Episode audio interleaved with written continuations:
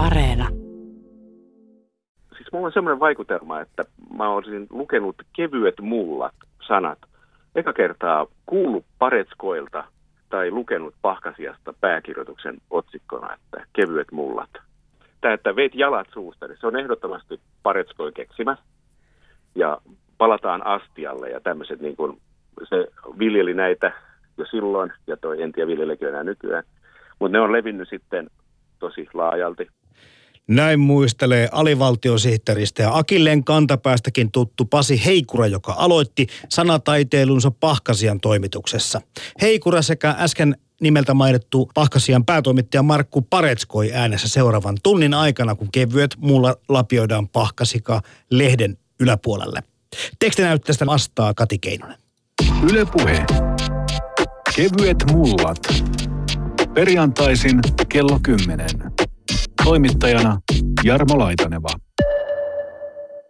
Itse asiassa oltiin Vantaalla niin olikin. Vuonna 1975. Oltiin lukion viimeisellä luokalla minä ja Jukka Mikkola, Yle Radion miehiä nykyään, ja Pauli Ömberi, joka on Kauppalehdessä Amerikan kirjeenvaihtajana, niin huomattiin, että perhana, että tähän loppuu nimittäin lukio, että mitäs me sitten tehdään. No sitten ylioppilaskirjoitusten sivussa sitten tehtiin kaikkea muuta, niin perustettiin, että tehdään niin kuin yksi lehti. Ja pitkällisten neuvottelujen jälkeen, jotka kestivät alun 3 minuuttia, niin päädyttiin antaa sille nimeksi Pahkasika. Mutta mistä se nimi tuli? Tai kuka sen keksi? No se alkoi väkivallasta.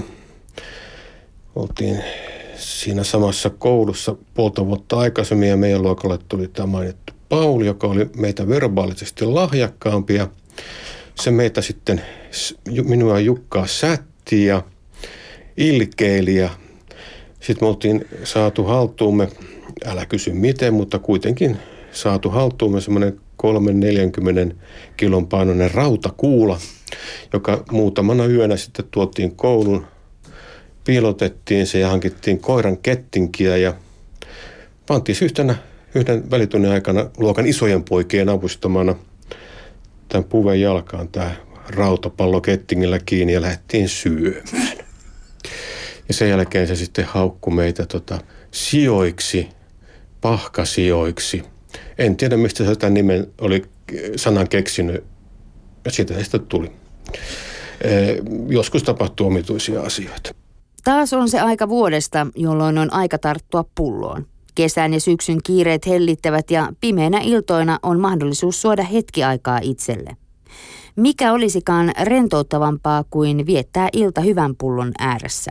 Pullojen maailma on ehtymätön aarrearkku. Jokaiselle löytyy jotakin. Isälle vaikkapa sota-ajan klassikko vaakuna, äidille romanttinen tunnelmapala viileän tokajin muodossa, perheen pienimmälle karkkipäivän piristykseksi minttusuklaa ja perheen uhmakkaalle murrosikäiselle isopottu kinlemonia. Ja vaarille sydämen kärkeen Camus Celebration konjakki. Sanoit tuossa äsken jo, että päätitte kokeilla lehden tekemistä. Eli mikä teidän suunnitelma sitten alun perin? Tai oliko teillä mitään suunnitelmaa edes sen kanssa? No ei, mutta pitää vähän avata, että oltiin 70-luvun puolivälissä ja tekninen kehitys oli saavuttamassa mullistusasteita. Oli just keksitty muun muassa värit. Maailmassa oli saatu värejä päälle, musatelevisioon. Ja oli saatu levysoittimet muutamaa vuotta aikaisemmin lähes joka kotiin ynnä muuta. Mutta kuitenkin oli tämä joukkotiedotuksessa, eli lehdet, elokuvat, radiot, TV, hommat oli yksisuuntaista. Eli joku jossain teki ja me muut otettiin vastaan. Niin tämä asetelma meitä koulupoikia hieman pohditutti ja että voidaanko mä itse tehdä jotain. No tehtiin sitten muutama kaitaelokuva. Tehtiin kirja, jonka painos oli 7 kappaletta ja sitten saatiin semmoinen käsikäyttöinen vahamonituskone haltuun. Ja ajateltiin, että tehdään lehti sitten. Ihan pelkästään sen takia, että me näytetään, että me voidaan. Ei sillä sen suurempia pyrintöjä ollut. Ja Jukka olisi tietysti halunnut tehdä musiikkilehden, kun se on musiikkimiehiä, mutta kun mä en tiedä musiikista mitään, niin päädyttiin tekemään huumorilehti. Ja se ensimmäinen lehti tuli, niin lehtihän se oli, mutta ei siinä mitään hauskaa kyllä ollut. Miten mä muistelen, että ensimmäiset numerot oli mustavalkoisia? Kyllä, näitä tehtiin nimenomaan tällä vanhalla tekniikalla, siis tekniikka ennen valokopioita. Kyllä. Kaikki, jotka on syntynyt vuoden 60 jälkeen, niin älkää yrittäkö edes ymmärtää. Päädytte huumorilehteen. Jonkunlaisen vastauton se on saanut, koska tuli myöskin numero 2. Joo, se painossa oli 100 kappaletta ja sehän meni sitten ihan mukavasti ja päätettiin tehdä vielä 1. Ja vielä 1 ja niin poispäin.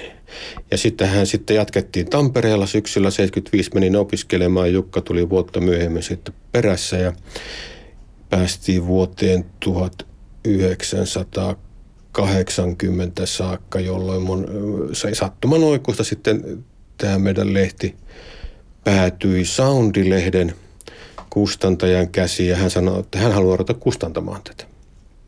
Eli me oltiin 5 vuotta samassa lehtitalossa kuin Soundi ja vuodesta 1985 ruvettiin sitten omassa firmassa kustantamaan sitä. Sitä tuli 77 numeroa vuoteen 2000 saakka, jolloin mä ajattelin, että eiköhän tämä nyt ollut tässä. Aloittelitte lukioikäisenä, niin siis teillä ei varmaan ollut lehdenteosta tai toimittamista paljon kokemusta. No eipä juuri, jos mä oikein haluan muistaa, niin ei ollut kokemusta oikeastaan yhtään mistään.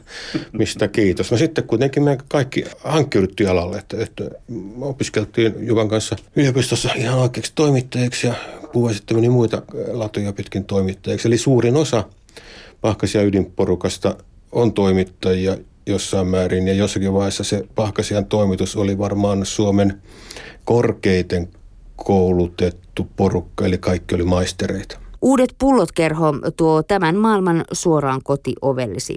Voit rauhassa kotonasi tutustua erilaisiin pulloihin värikkäästä jäsenlehdestämme.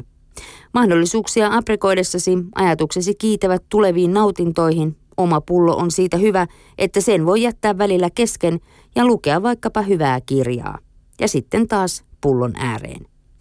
Jo 17 suomalaista, Arska on vielä epävarma, tietää, Uudet pullot-kerho on kätevä, huokea ja nykyaikainen tapa pitää pullovalikoma ajan tasalla. Ei sitten muuta kuin hyvät jatkot, jolleivat omat viinat riitä. Sanoit tuossa äsken, että eka numero ei ollut millään tavalla hauska. Tarkoitatko sä nyt sitten omasta tekijöiden mielestä vai lukijoiden mielestä? No lukijoiden kanssa en ole keskustellut asioista, mutta myöhemmin kun olen katsonut niitä sivuja, mutta eihän nämä naurata ollenkaan. No osahan tietysti on aikaan liittyviä juttuja, että se tilanne, missä joku asia on huvittava, niin se tilanne muuttuu ja asiat unohtuu, mutta on suuri osa huumorista on myöskin tämmöistä yleismaailmallista, joka sitten naurattaa sukupolvia ja vuosien ylittä, niin ehkä 3. numerossa alkoi olla sitten aineksia, jotka voi niin kuin silleen hieman matalamman kritiikkikynnyksen omaavat tarkkailija sanoa, että kylläpä nämä nyt jossain määrin naurattivat. Onko olemassa, Markku Paretskoi, jotain semmoista niin kuin tiettyä taitekohtaa, missä asia kääntyy enemmän ammattimaiseen suuntaan? Oliko tämä Soundiin liittyminen tai Soundin kustantamon liittäminen vai joku muu asia, missä te huomasitte, että tässä voisi olla kaupallisia edellytyksiä työllistää itsensä? No se oli 1980. Mä olin silloin Uudessa Suomessa töissä ja kävelin Helsingin linja-autoissa, mä oon vieressä kulkenutta Simonkatua pitkin. Siinä oli ennen vanhaa lehtikioski ja sitten mä huomasin lehtikioskin ikkunassa oli Pahkasian numero myynnissä. Siinä vaiheessa mä äkkiä sitten perhana, toihan näyttää ihan oikealta. Siinä oli muutama muukin kaupallinen julkaisu, koska siinä oli Jallu ja Ratto siinä vieressä. Niin sen takia se mun huomio kiinnittyikin siihen alun perin. Niin se oli se kesä 80, kun mä ajattelin, että tässä voisi olla jotakin, jota voisi tehdä muutaman vuoden. Ja sitten se jatkui tosiaan vuosituhannen loppuun saakka. Täytyy kyllä todeta, että päätyöhän se ei koskaan ollut. Että se on yksi näitä yleisiä Pahkasikaan liittyviä väärinkäsityksiä, että se olisi niin kuin mun ainoa päätyö. Niin olen jo kyllä tietysti alistunut monta vuotta sitten siihen, että minut muistetaan vain 2 asiasta. Toinen on Pahkasika ja toinen on se lause, että Kouvola Suomen turhin kaupunki.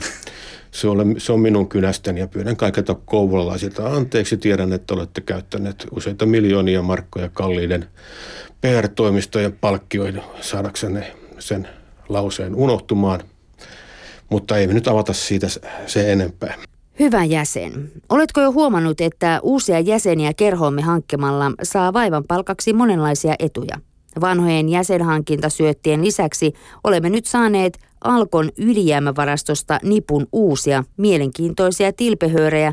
Näiden esineiden sijasta voit totta kai saada joka jäsenestä täyden lastin viinaa. Uusi roinavarastomme on nyt siis seuraavanlainen. Yhdestä uudesta jäsenestä saat 13-reikäisen ryyppyremmin tai kaljaa pahimpaan janoon. Kahdesta jäsenestä saat joko vuoden B-vitamiinit tai paristokäyttöisen antapus-paljastimen, sähkötarkastuslaitoksen hylkäämä. Kolmesta jäsenestä saat upean 13-osaisen korkinavaajasetin tai näyttävän jäljennöksen Akseli Giljun-Kiljulan mestariteoksesta Ryypiskelevät metsot. Neljästä uudesta jäsenestä saat oman hakumiehen, kultainen noutaja tai galvanoidun pontikkapannun, johon on kaiverrettu nimesi. Uusien jäsenien hankkiminen ei tuota sinulle varmaankaan vaikeuksia. Huoltopoliisin kortistojen mukaan ystäväpiiriisi kuuluu useita potentiaalisia uudet pullotkerhon jäseniä. Otto Isohuurteinen, kerhon vetäjä, vastuunottaja, viinan käyttäjä, vanhempi panomies. Ja nyt kun mietitään tätä tekijäjoukkoa, niin täällähän on aika mielenkiintoisia haamoja täällä ollut mukana. No puhuttiinko silloin avustajista vai lehden tekijöistä vai mistä, mutta kuitenkin aika merkittäviäkin tai merkittävässäkin roolissa suomalaisessa yhteiskunnassa näkyviä ihmisiä saitte mukaan varhaisessa vaiheessa. Joo, kyllä olen antanut itselleni kertoa, että monet Pahkasian tekijöistä, siis ne muut kuin minä, ovat menestyneet pyrinnöissä aika mukavasti. Sehän liittyy tähän Tampereen populaarikulttuurin kulta-aikaan, jonka voisi laskea alkavan 70-luvun puolivälistä ja loppuvan joskus 90-luvulla. Siellä oli paljon vireitä ja kekseliästä väkeä ja huomattava osa tästä porukasta oli jopa luku- ja kirjoitustaitoisia, josta sitten löytyi lehteen avustajia ja osa tietysti tuli sitten maakunnasta. Ja tähän tapahtui ennen netti, someaikaa, eli silloin kaikki liikkuu vielä kirjepostilla, että huomattava osa Pahkasia avustajista en ole koskaan tavannut, enkä puhunut heidän kanssaan.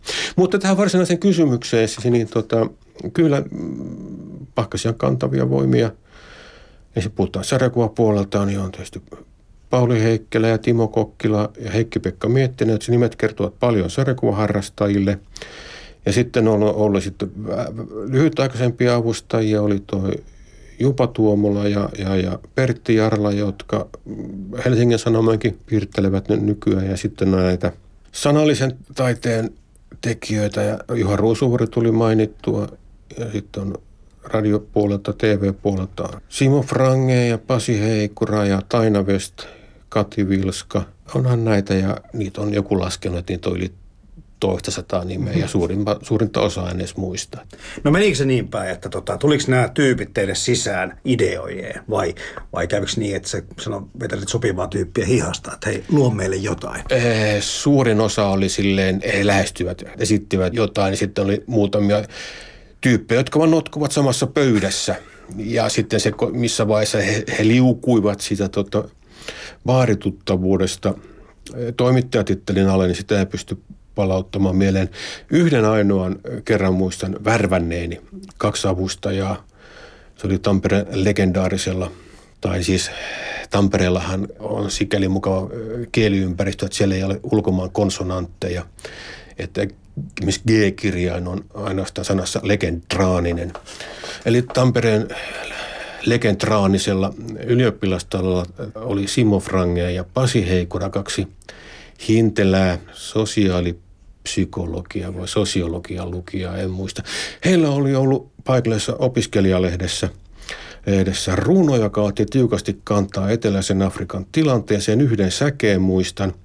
Kuule sinä buuri portto, lopeta heti rotusortto. Mä ajattelin, että tämä ei voi olla, okei, se hattoi olla painovirhekin, mutta tämä oli niin hauska, että nämä ukot pitää kaivaa. Ja sitten mä löysin niinkin kummallisen verityksen kautta, kun Tampereen evankelis-luterilaisten seurakuntien tiedottajan kautta, joka oli, älkää nyt mitään ruvetko miettimään, kummallisimpi. Se on mun vanha ryyppykaverini. Niin sen kautta sitten sain yhteyden näihin kahteen kaveriin. Se näytti mulle niistä ylioppilaisilla, että nämä on noin kaksi hemmoa.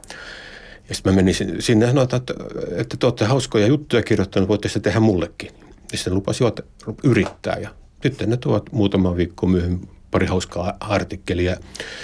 Ymmärtääkseni ovat jatkaneet näitä kirjallisia pyrintöjään. Jatketaan kohta Pahkasian ainoan päätoimittajan Markku Paretskoin kanssa, mutta otetaan tässä välissä puhelu Tampereelle, jossa sijaitsi lehden pääkallopaikka 1980-luvun molemmin puolin.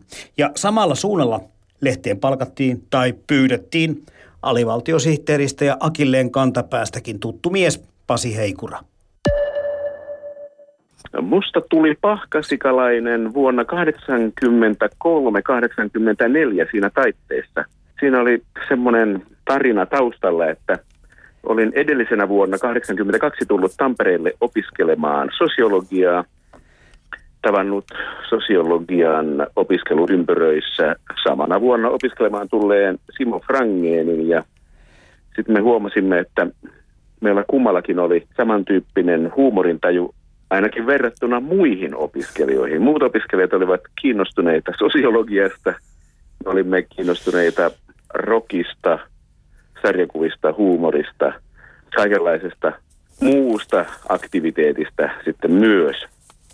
Ja 83 yliopistolla järjestettiin niin sanotut edustajistovaalit, ja sitten päätimme osallistua sinne ihan vaan piruuttaan, kun kaikki otti sen politiikan niin vakavasti silloinkin. Niin perustimme sitten oman vaaliryhmän, akateemisten pienviljelijän ja poroerottelijain keskinäinen vakuutusyhdistys -niminen puolue. Asetuimme ehdolle. Tärkeintä, että saatiin tehtyä vaalikampanja, otettua valokuvia ja vaadittua asioita.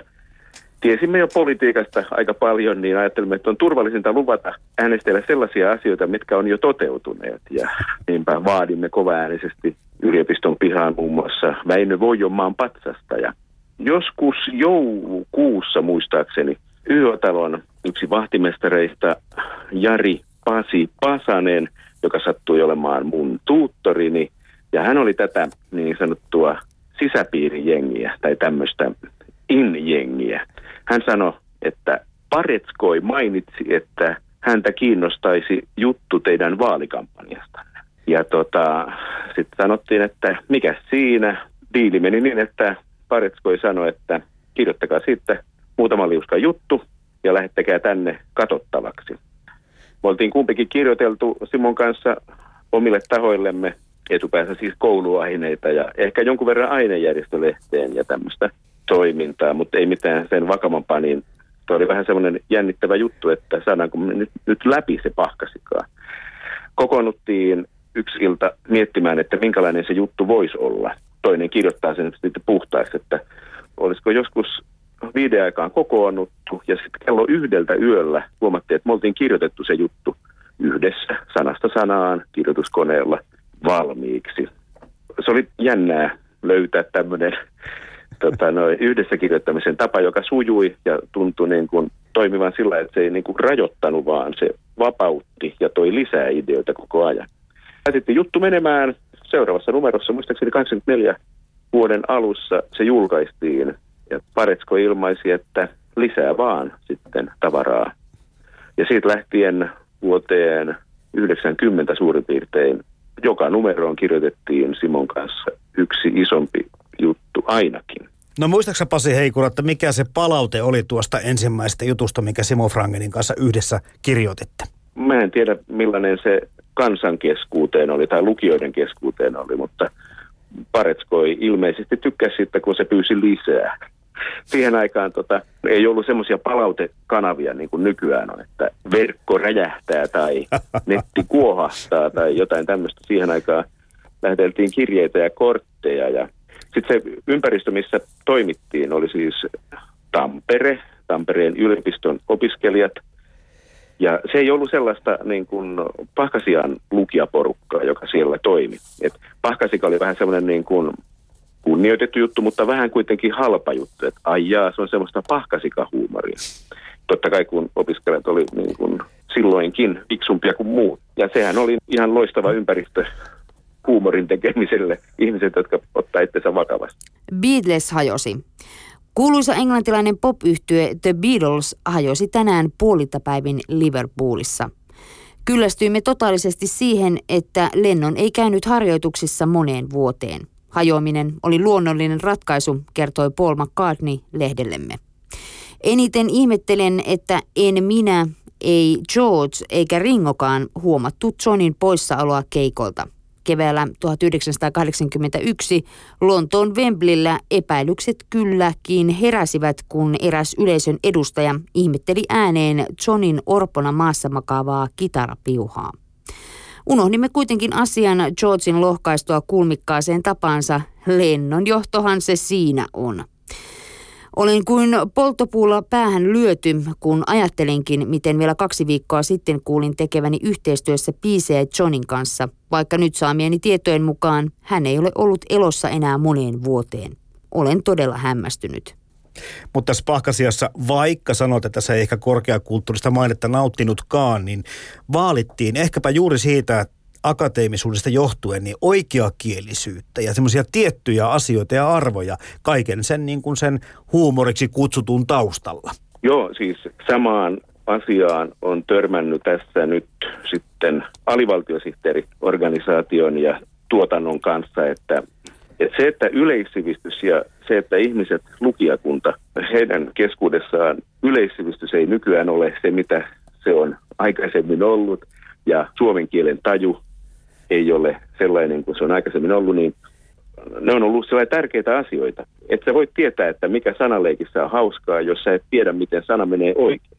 Jos irvaillaan jollekin kulttuuriselle asialle, jollekin kirjalle, elokuvalle tai jotain, sun täytyy tuntea taidetta laajasti, että tiedät, mitä tässä nyt irvaillaan. Nykyään irvailun kohteita voi olla lähinnä ehkä tietylle kohdeyleisölle tuntematon sotilas. Muuten nämä kohderyhmät on niin hajallaan ja niin tietämättömiä toistensa asioista ja mitään sellaista yleissivistystä ei tavallaan ole, niin ajankohtaiset asiat on ainoa, mistä voi oikeastaan niin kuin vakavalla naamalla yhtään laajemmin tehdä juttuja, että tähtien sotamytologia alkaa nyt vähän olla semmoinen yleisesti tunnettu, mutta on paljon ihmisiä, joille sekään ei merkitse yhtään mitään. Raamattu ei ole pitkään aikaa merkinnyt niin kuin suurelle osalle ihmisiä sillä ei mitään, että ihmiset tuntis, mitä sieltä tapahtuu, ja että voisi parodioida Raamatun kertomuksia, niin kuin Aleksis Kivi teki. Kiven tuotannosta iso osa on virsille,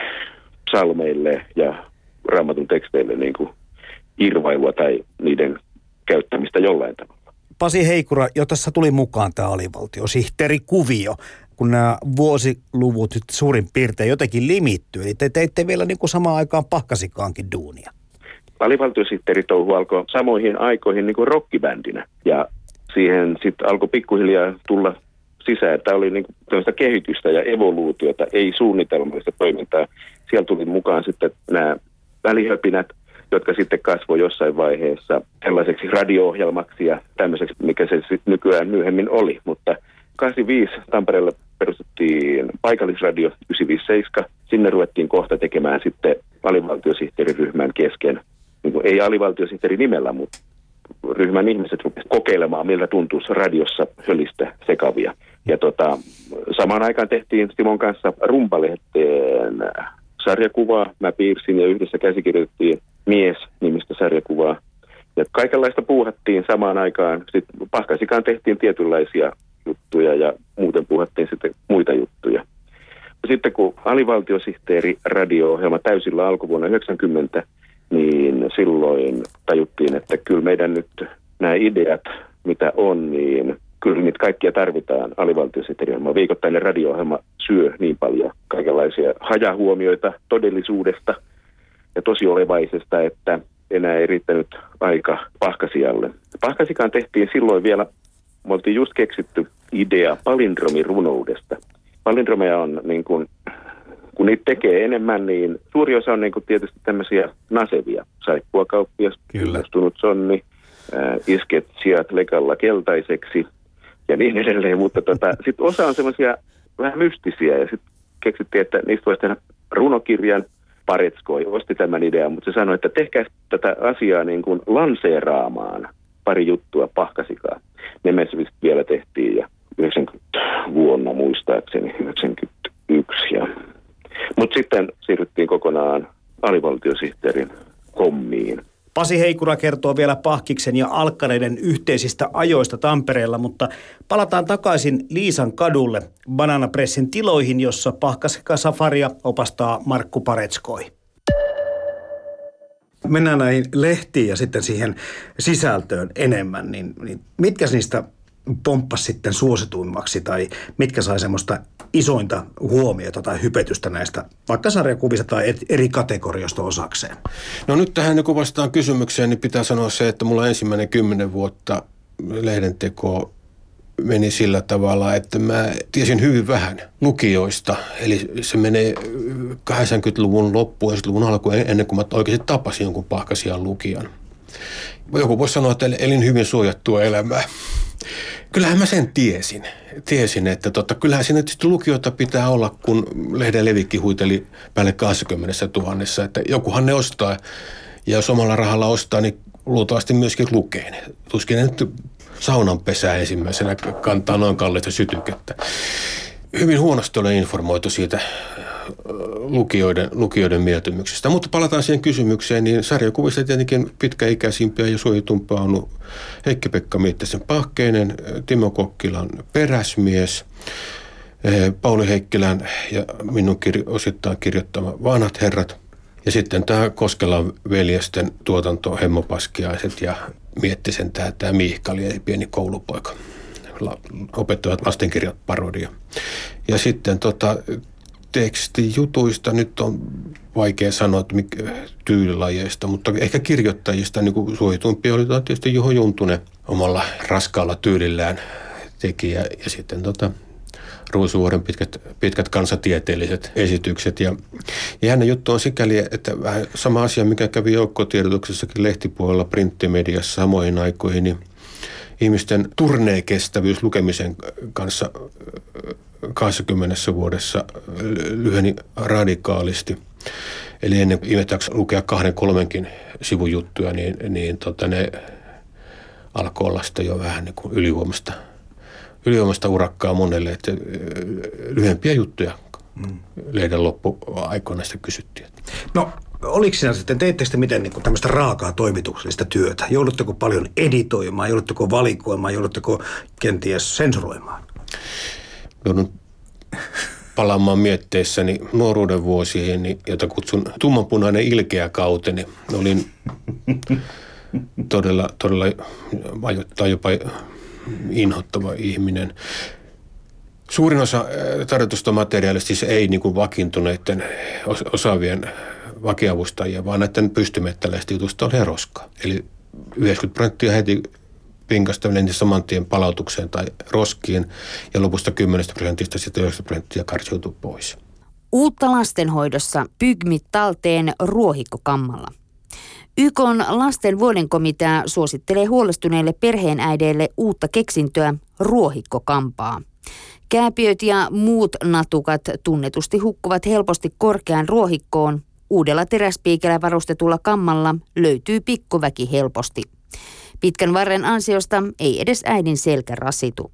Konsulentti Virpi Hikka-ahdistus sosiaali- ja terveysministeriöstä ylistää uutta etsintävälinettä.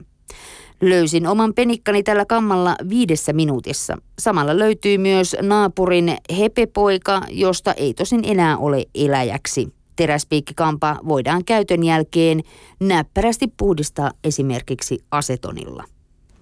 Eli se on hyvin pieni prosentti, mikä tuli perille. Suomessahan on hyvin laajalle levinnyt väärinkäsitys siitä, että se mikä naurattaa olisi hauskaa tai huumoria. Se, että käyttää kansanomaista nimitystä naisen ulkosynnyttämistä epäkorrektissa paikassa, niin aiheuttaa tietenkin naurua tietyissä kansalaispiireissä, mutta ei se hauskaa ole, eikä se ole huumorin kanssa missään tekemisissä. Tämän asian ymmärtäminen ei ole silloin eikä vielä nytkään kovin syvällisesti lyönyt läpi. ihmisillä. Ja suurin osa tästä tarjotusta materiaalista oli käyttökelvotonta. Jonkin verran niitä piti editoida. Lehteen tulevaa materiaalia ihan kirjoitusvirheistä lähtien piti korjata. Ja tietenkin kun oli, saapuvilla oli koulutettuja journalisteja, niin se ei ollut mikään ongelma. Me piti kuitenkin kirjoittaa uudestaan. Musta tuntuu, että lukijakirjat, ainakin niissä numeroissa, mitä mä muistan lukeneen ja sellainen, niin niissä oli aika iso tämmöinen osasto, missä käytiin dialogiakin joskus lukijoiden kanssa. Minkälaista se palaute oli, mitä saitte sinne toimitukseen? No, sehän oli lähinnä lukijakirjojen kautta, koska tosiaan tätä internetiä luoja parat kone ei ollut vielä keksitty silloin. Hyvin innostunuttahan se tietenkin oli ja suuri osa oli nuoria lukijoita, ainakin näistä palautekirjeistä voi päätellä. Hyvin pieni osa, josta ei jäänyt mieleen juurikaan negatiivista palautetta. Tämä kirjasta esimerkki oli ainoastaan yksi irrallinen, että yleensä kirjasta väki suhtautui erittäin innostuneesti ja mielenkiinnolla tuotoksiimme. Heitä erityisesti lämmitti lehdessä laajalti viljelty oikeakielisyys. Kyllä. Lehtiähän on käytetty opetusmateriaalina aika runsaasti oppilaitoksissa ja kouluissa. Yhden lukijakirjeen muistamista tuli vuosiksi, oikeastaan nytkin rupesi harmittamaan, tuli vuosiksi paha mieli. Nyt pyydän jo anteeksi sitaattitilanteessa pakosta käyttämääni ilkeitä sanoja ja ilmaisuja. Siinä oli jotenkin näin meni, että Pahkasika, se on todella hyvä juttu, jatkakaa samaa rataa, tehkää seuraavaa lehteen lisää juttuja ja pilkatkaa neekereitä ja mustalaisia. Se pysäytti minut todella pahasti. Tätäkö tämä nyt sitten on, että olen käyttänyt nuoresta elämästäni monta vuotta toimintaa eli lehden tekoa ja sitten näinkö se on sitä ymmärretty. Eli just päinvastoin kun tekijät ajattelevat ja mikä heidän maailmankuvansa ja ideologiansa on. Ja monella meillä oli vielä sitten ihan konkreettista toimintaa toiseen suuntaan. Sitten joku lukee niin kuin tämän asian täysin päinvastoin. Eli huumoriin ja varsinkin ironiaan, satiriihan ja parodiaan varsinkin liittyy se, että sanotaan toista ja tarkoitetaan toista. Siinä pitää vaan lukijan osata ymmärtää tämä, mutta ilmeisesti osa ikäluokasta jo silloin oli vähän heikomman lukutaidolla ja lukemisen sisällön ymmärtämisellä varustettu. Mutta se enempää minua rupeaa niin harmittamaan, enempi vaan mä tästä rupean kaivamaan. 6 vuotta istunut Pullasorsa-komitea suosittelee vastavalmistuneessa mietinnössään, että ihmiset vastedes syöttäisivät pullasorsille pullan ja ranskaleivän sijasta mysliä ja kokojyväleipää. Tämän hivenaine- ja vitamiinipitoisen ruokavalion vahvistamina nämä puutostiloista kärsivät linnut kykenisivät seuraavana syksynä lentämään omin voimin etelään luontaisille talvehtimisseuduilleen, mikä, jos ei nyt aivan ratkaisisi, niin ainakin suuressa määrin helpottaisi kansallista pullasorsa-ongelmaa. Mutta hei, tuo medialukutaito, niin mihin viittasitkin, niin ei se tietysti kaikilla nyt ihan paras mahdollinen ole. Semmoinen spekulatiivinen ajatus, Markku Paretskoi, entäs jos tällä hetkellä Pahkasikaa toimitettaisiin ja mietitään tätä palautekanavaa ja somemaailmaa, mikä on, niin tekisikö koko asia ja ilmiö itsestään mahdottoman? No ei välttämättä, se tietysti pitäisi olla niin kuin, nykyisistä lähtökohdista ponnistavaa, eli tässä juttelualussa viittasin 70-luvun harmaaseen ja yksikanavaiseen maailmaan ja oli yhtenäiskulttuuri. Kaikki tiesivät suunnilleen samaa, että lukivat samoja lehtiä ja katsoivat samaa yhtä TV-kanavaa ja 2 radiokanavaa kuuntelivat. Nythän se on asia ihan erilainen. Lähtökohdat tämmöisen huumorijulkaisun tekemiseen on täysin toiset, mutta samanlaista ammattitaitoa ja käsityöläisyyttä siinä vaadittaisiin. Oli sitten printissä tai digimaailmassa tai missä liekkään. Ja rytmi on tietysti aivan erilainen. Äsken puhuttiin tästä juttujen lyhenemisestä, nythän pitäisi olla vielä lyhempiä. Ja tämmöinen nopea poistuminen asioiden ääreltä, jotka eivät anna koko ajan kiksejä, aiheuttaa monia lieveilmiöitä. Tässä yksi kaveri tekee radio-ohjelmaa ja kertoo, että hän joutuu laittamaan 4 minuutin välein jotain hauskaa väliin, ettei porukka käännä kanavaa. Mutta jäin vielä miettimään sitä, että koska Pahkasiassa nimenomaan toimituksellinen teksti oli, kuten sanoit tuossa, oikeakielistä ja aika hyvin myöskin perusteltua, taustatettuja, niin tuommoinen 140 merkin twiitti niin en tiedä minkälaisen niin kuin jutun siihen sitten pystyisi rakentamaan. No se on ihan mahdollista rakentaa, se on ammattitaitokysymys. Että esimerkiksi nyt nykyään teen muun muassa sarjakuvia eräisen suuren kotimaisen aikakauslehteen viikoittain. Siinä on puolisivua tilaa ja nyt kirjoitin käsikirjoituksen Paavo Väyrysen presidenttikampanjapyrinnöistä ja se pitää olla informatiivinen, faktat oikein ja lähtökohtaisesti sen pitää olla hauska. Eli sen poliittista satiria. Ei siinä kovin montaa kirjainta, onko se pitää mahtua 6 kuvaakin. Että ei se tila sinänsä ole se lähtökohta, vaan se, mitä siihen tilaan laittaa, eli sisältö. Taas puhun vertauksilla ja tunnuskuvilla. Ja 1900-luvun alussa teatteriperinne maailmalla oli hyvin pitkä, ei vuosisatoja kestänyt, ja sitten keksittiin uusi konsti, elokuva. No ensimmäisenä tietysti insinöörille tuli mieleen, että kuvataan niitä teatterikappaleita, että siinähän me saadaan sisältöä. No ei se oikein toiminut, vaan elokuvalle piti keksiä täysin omat lainalaisuudet ja tapa tehdä sitä. Ja se koko maailma teatterista oikeastaan sanottu juurikaan eväitä. Aivan samalla tavalla se, mitä tehdään johonkin ympäristöön, niin se on se lähtökohta ja sitten lähdetään miettimään, että miten se toimii parhaiten siinä ympäristössä. Minä olen sen verran vanhan liiton mies, että nettimaailmasta mä oon pysynyt aika pitkällä, koska tiedän, että mä en osaa sitä ja tällä jäljellä en rupea opettelemaan. Annetaan seuraavaksi Pasi Heikuran taas muistella menneitä. Palataan sen jälkeen Pahkasian päätoimittajan Markku Paretskoin juttusille. No etupäässä ne oli semmoisia isompia kokonaisuuksia, että yksi ensimmäisistä oli tämmöinen tieliikennespesiaali, yhden aukeaman spesiaali, missä Kansio ja Erpo pohtivat eri juttuja liikenteestä. Sitten oli aukeaman juttu, jossa pohdittiin suomalaisen urheilun tilaa. Se oli mun mielestä hieno tarina, kun teksti oli semmoista, että siinä pohdittiin ankarasti, että mikä nyt on, kun urheilijat koko ajan epäonnistuu ja nämä onnistua, mutta ei sitten onnistu. Ja sitten kaikissa kuvissa näillä urheilijoilla, kun ne juoksi, niin niillä oli toi koskenkorvapullo suun edessä.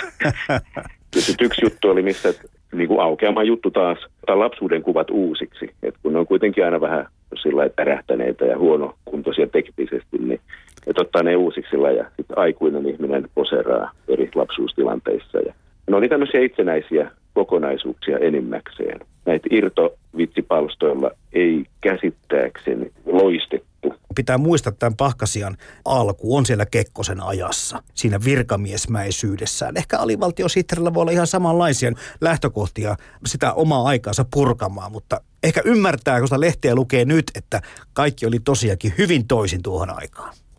Kyllä, ja siis mun mielestä se henkisesti liittyy hyvin paljon tuohon punk-aikaan ja siihen, että nuoret ottaa itse toimituksellisesti kynän käteen ja rupeaa pitämään lehteä, vaikka ei yhtään osaa, mutta kun halutaan tehdä, niin sitten tehdään. Ja toi yksi meidän työtuttavamme alivaltisterin noista bändihommista, niin se joskus 90-luvun alussa oli sillä, että kun Neuvostoliitto nyt on romahtanut, niin ei alivaltiosihteerikään enää kauaa naurata ihmisiä, että se on, me niin kuin liityttiin niin paljon siihen ahtikarjalaisiin, Kalevisorsiin ja näihin, että hän näki tilanteen tällä tavalla, mutta meillä nyt se sitten, kun me radioon tehtiin koko ajan sitä juttua ja ei voitu jäädä niin kuin märehtimään tai olemaan niin kuin lillumaan omassa liemessä, että meidän piti koko ajan reagoida ulkomaailmaan, niin se piti meidät sitten sillä päivän poliittisena kommentaattorina ja sillä niin kuin uusiuduttiin koko ajan.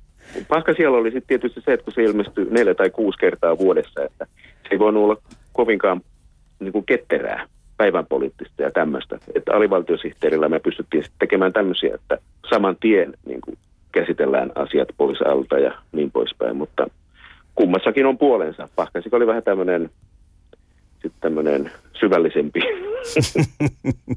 julkaisu siinä mielessä.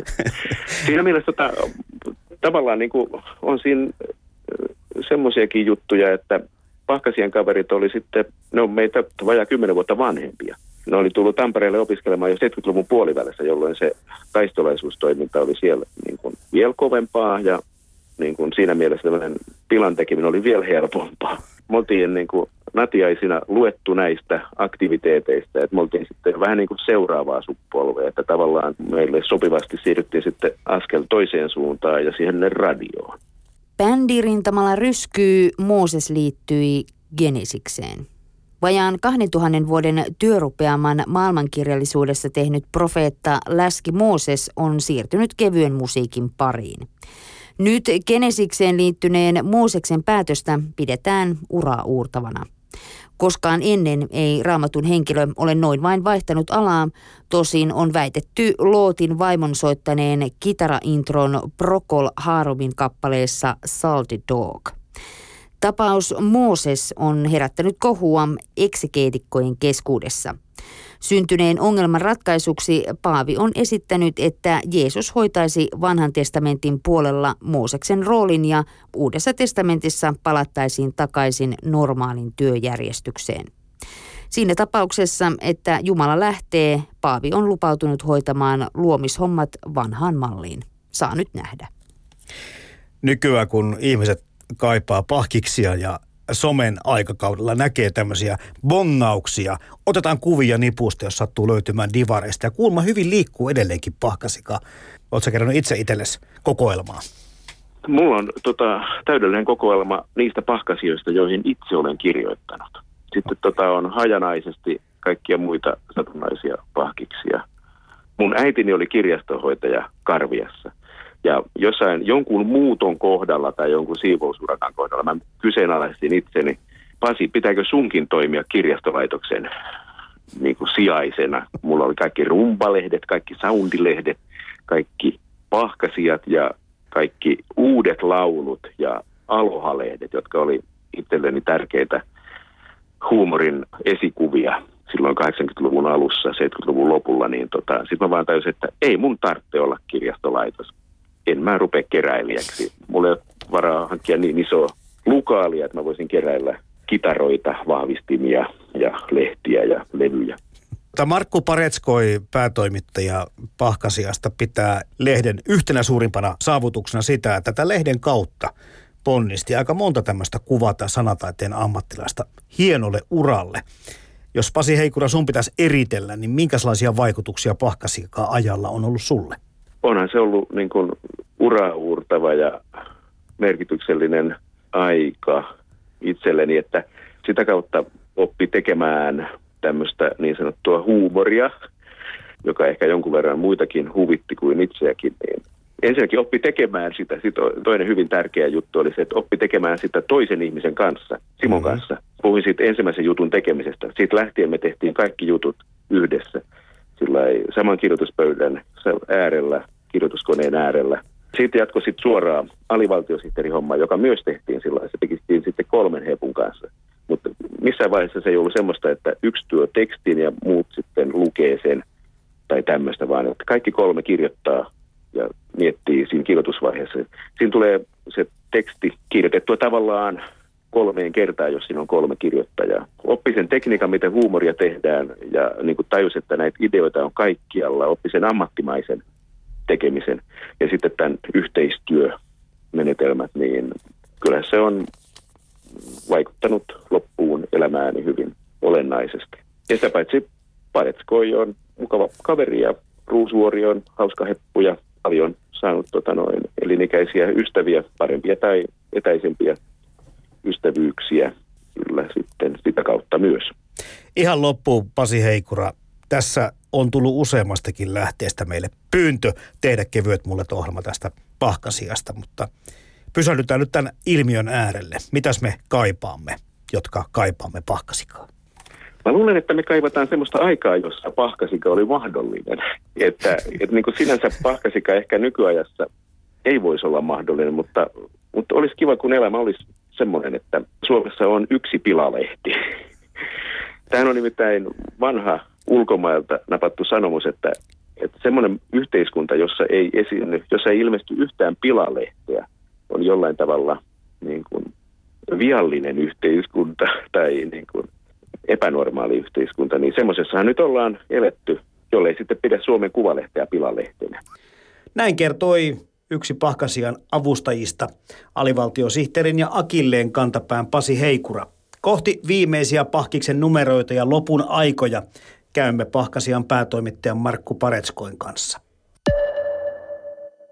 Kun puhuttiin sisällöstä, niin ehkä kuitenkin yksi merkityksellinen seikka, mikä meinaa ehkä unohtua tässä, niin on nuo kannet. Joku on puhunut kansitaiteesta ja jopa se paras juttu tai paras kasvu, vitsi tai kannanotto löytyy sitä kannen kuvasta. Miten tarkkaan valisitte ja harkitsitte ja työsitte niitä kansia? No, kaikki muut oikeastaan tehtiin musta tuntuu periaatteella, joka on erittäin hyvä periaate, mutta niitä kansia mietin pitkään ja tein paljon töitä löytääkseni kansimateriaalia, koska suurin osa kansistahan on jotain muuta kuin alkuperäistuotantoa.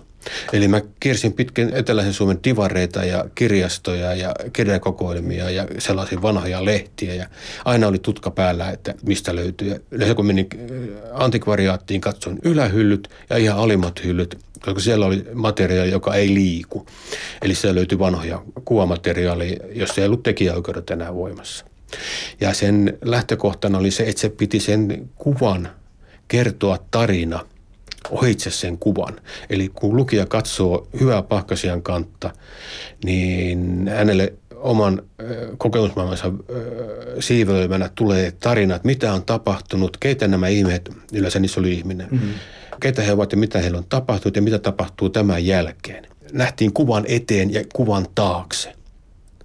Kuva, joka ei kerro tarinaa, joka ei pysäytä ja kiinnitä huomiota, niin se on käyttökelvoton tässä tapauksessa.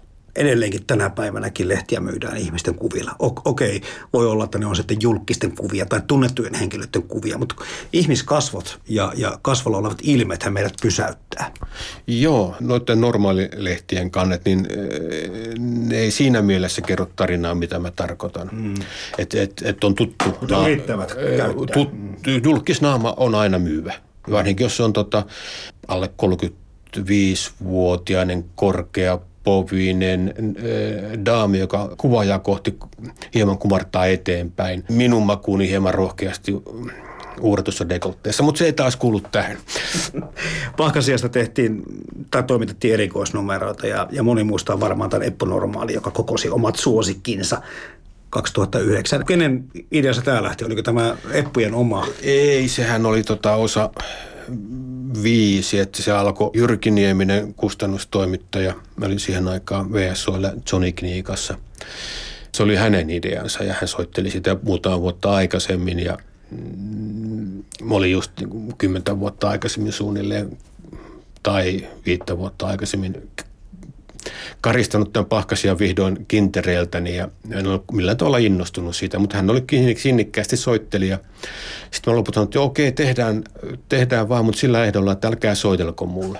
Ja siitä sitten syntyi se ajatus, että joku muu kuin minä kokoaa sen ja se ensimmäisen kokosi Tommi Liimatta.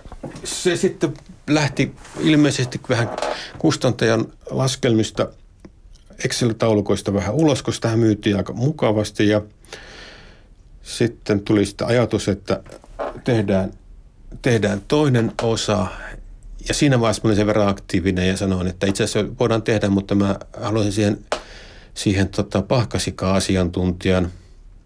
Tommi Liimatta nimittäin teki hyvän koko ajan, mutta ei käyttänyt minun mielestäni niitä hauskoja juttuja. Se ei tietysti kuulu mulle. Hän oli se tyyppi, jolle ei saanut soittaa koskaan. No niin, sitten mä sanoin, että Simo Frangén voisi tehdä toisen osan. Raumalla satoi lunta. Arviolta 10 000 uteliasta oli tammikuun ensimmäisenä sunnuntaina kerääntynyt Rauman kauppatorille seuraamaan lumisadetta. Tapahtuman valtava suosio aiheutti useita liikenneruuhkia. Esimerkiksi vanhan Rauman ulosmenoväylät tukkeutuivat niin pahasti, että kaikki halukkaat eivät päässeet ihailemaan talvista luonnonilmiötä. Lumisateen jatkuttua taukoamattomana yli 2 tuntia raumalaisyleisö nousi seisomaan ja osoitti äänekkäästi suosiotaan näkemälleen. Tilaisuus huipentui kaupungin kanslistin pitämään puheeseen, jossa hän painotti lumisateen olevan sateen jähmeä muoto ja tunnistettavissa valkeasta ulkoasustaan. On hienoa olla raumalainen, terhensi kanslisti lopuksi ja takoi päätään H.J. Nortamon rintakuvaan. Ja sitten kolmannen osan teki silloin kasasi silloinen omista juttusuosikeistaan silloinen kulttuuriministeri Stefan Wallin, joka siis antoi Ilta-Sanomille haastattelun, kun oli ilmestynyt se kirja ja toimittaja kysyi, että no riittääkö siitä Pahkasika-materiaalista nyt tähän kolmanteen osaan hauskaa juttuja, niin Wallinilla on kuivakas brittityylinen huumori. Hän sanoi, että kyllä löytyy materiaalia kolmanteen osaan, vaikka viidenteenkin tai kuudenteen, mutta neljännestä en ole yhtään varma. No sitten vuosi kului ja taas kustannuspäällikkö Nieminen halusi tehdä Pahkiskokoelmaa, että tehdään vaan, mutta kyllä meidän pitäisi sitä kulttuuriministeriä uskoa, että kyllähän nyt virkansa puolesta tietää nämä asiat paremmin kuin me, että tehdään tämän kolmannen osan jälkeen sitten viidesosa, ettei tehdä sitä neljättä ollenkaan. Ja sen takia on nyt Pahkasiasta tehty kokoelmakirjat 1, 2, 3, 5 ja 6. Ja sen viidennen teki tosiaan Eppu Normaali ja tämän viimeisen sitten Helsingin Sanomien päätoimittaja Reetta Meriläinen. Tämä joukkorahoituksella julkaistu Pahkasika 40 vuotta juhlalehti. Eihän sitä ole kuin muutaman vuosi aikaa. Millainen projekti se oli? No se oli 2 vuotta sitten, ilmestyi syksyllä 2015. Huomasin, kun katsoin vuosiluvun päivyristänä, kun en muistanut. Ensikäläisen ammattikorkeakoulun opettaja soitti kertoo, että heillä on tämmöinen joukkorahoitusajatus opetussuunnitelmissa ja haluaisivat niin kuin käytännön keissin siihen, miten se homma hoituu. Ja mä sanoin, no joo. Itse asiassa mä olin kyllä miettinyt, kun oli jo kulunut sille 15 vuotta siitä, kun mä lopetin sen homman, niin tuli ihan sellainen fiilis kuin bändillä, joka on ollut epämääräisen kauan jo telakalla, että jos kävisi heittämässä vielä yhden rundin, niin mä otan, no tehdään pois, että jos hän hoitaa sen joukkorahoitushomman, niin mä kasaan sen lehden ja otin sitten varovasti yhteyttä vanhoihin Pahkasia-avustajiin, niin siellähän se sitten vanhat sotaratsut lähtivät liikkeelle, kun torvi soi ja saatiin ihan hauska numero sitten kasaan. Miten se näyttää se matka nyt tästä hetkestä sen 75 vuoteen saakka? No kyllähän se 25 vuotta, kun tein yhtä hommaa, en todellakaan kokopäiväisesti, että tuossa viimeisen 10 vuoden aikana, kun panin merkille, niin yhden lehden kasaaminen kesti 120–200 tuntia, siis minulta. Eli se oli se 2,5 viikon jopi. Tein silloin 6–80 tunnin viikko rupeamia, ei kovin järkevää sillä iällä. Se oli vähän niin kuin pitkitetty opiskeluaikaa. Oli hauskojen tyyppien kanssa tehdä hauskoja juttuja ja huolet juurikaan ei painanut ja niistä jäi konkreettinenkin jälki sitten. Mainitsinko muuten, että minä yliopistolla pääaineeni oli osakuntaelämä. Hyvä, tuli mainittua. Alko siirtyy koneellistettuun vähittäismyyntiin. Oy Alko AB aikoo kerralla lomauttaa koko myymälähenkilökuntansa. Syynä toimenpiteeseen on siirtyminen täysin koneellistettuun viinan myyntiin. Alkon liikkeisiin tullaan ensi kesään mennessä asentamaan 1500 promillemittarein varustettua haistinlaitekonetta, jotka selvittävät, onko asiakas juovuksissa. Mikäli laite näyttää vihreää valoa, voi asiakas valita haluamansa juoman näppäilemällä kyseessä olevan pullon numeroyhdistelmän laitteeseen. Sen jälkeen hänen ei tarvitse muuta kuin sujauttaa henkilökohtainen viinakorttinsa sisään koneen kyljessä olevasta aukosta, jolloin tuotteen hinta laskutetaan hänen viinatililtään. Jokaisen ostokerran yhteydessä laite tekee korttiin merkinnän. Kun kiintiö tulee täyteen, ei kortilla enää voi ostaa alkoholia. Automaation siirtymisellä Alko arvelee säästävänsä arviolta 20 miljoonaa markkaa vuodessa. Lomautettavat työntekijät on tarkoitus uudelleen kouluttaa erilaisiin tehtäviin, muun muassa sienenpoimijoiksi. Jos me mietitään vaikka näitä meidän kuulijoita, jotka tätä Pahkasika-jaksoa ovat toivoneet, niin mitäpä luulet Markku Paretskoi heidän kaipaavan? Kyllä se on se nostalgia kai, se on se avainsana, että siinä 20–20 korvilla se 3–4 vuoden jakso, niin yli puolet elämän asioistahan tapahtuu silloin. Ja monet näistä tapahtuvat sitten jonkun ekan kerran. Jättävät useimmille meistä lähtemättömän muistijäljen. Ja tässä meidän nyky 1900-luvun lopun ja 2000-luvun alun maailmassahan se merkittävät nämä muistirastit liittyvät populaarikulttuurin tallenteisiin. Oli sitä elokuvia, monella se on kuin tietty musiikkibändi tai musiikkisuunta tai vastaava ja tietty pienehkö osa ikäluokasta, joka on oppinut lukemaan ja kirjoittamaan, niin saattaa heille olla joku kirjallinen tuote olla sitten tämmöinen esine, joka liittää sen muistot sitten konkreettisesti menneisyyteen. Ja olen todella antanut itselleni kertoa tällä varttuneella iällä, että monelle ihmiselle se on ollut nimenomaan Pahkasika, mikä on ollut heidän nuoruudessaan se kärkipääjuttu, joka on jäänyt sitten mieleen. Tämä on yleisinhimillistä, että näin se on aina ollut, että se on vaan vaihtunut ja muuttunut se mihin se konkretisoituu, se teinivuosien, varhaisen aikuisvuosien tapahtumien muisteleminen. Ja sitten se liittyy myöskin tämmöinen, että kun porukalla kokoonnutaan, mieluummin vielä sille, että jo vähän aikaa nähty, niin ruvetaan muistelemaan niitä vanhoja. Paitsi sitten, kun ollaan jo lähempänä eläkeikään, ruvetaan muistelemaan, että mitä sairauksia mulla olikaan. Mutta se ei taas kuulu tähän. No ihan viimeinen kysymys, Markku Paretskoi. Mistä sä olet Pahkasian kohdalla erityisen ylpeä? No oikeastaan yhdestä asiasta siitä, että Pahkasika tarjosi tämmöisen julkaisualustan monelle aloittelevalle kirjoittajalle tai piirtäjälle.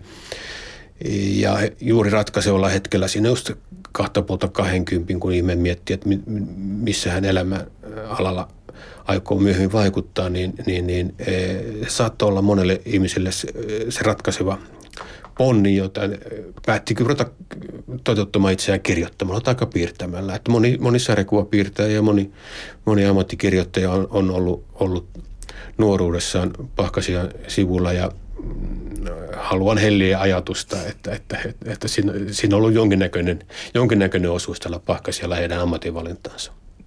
Yle Puhe. Kevyet mullat. Perjantaisin kello 10. Toimittajana Jarmo Laitaneva. Ja viimeisimpänä tässä äänessä huumorilehti Pahkasian yksi perustajista ja kokoaikainen päätoimittaja. Ei päätoiminen, vaan kokoaikainen, eli koko tuon lehden ajan, ilmestymisen ajan ollut päätoimittaja Markku Paretskoi. Alkkarimies Pasi Heikurakin tässä omia Pahkasikan muistojaan kertoi ja tekstinäytteestä vastasi Kati Keinonen.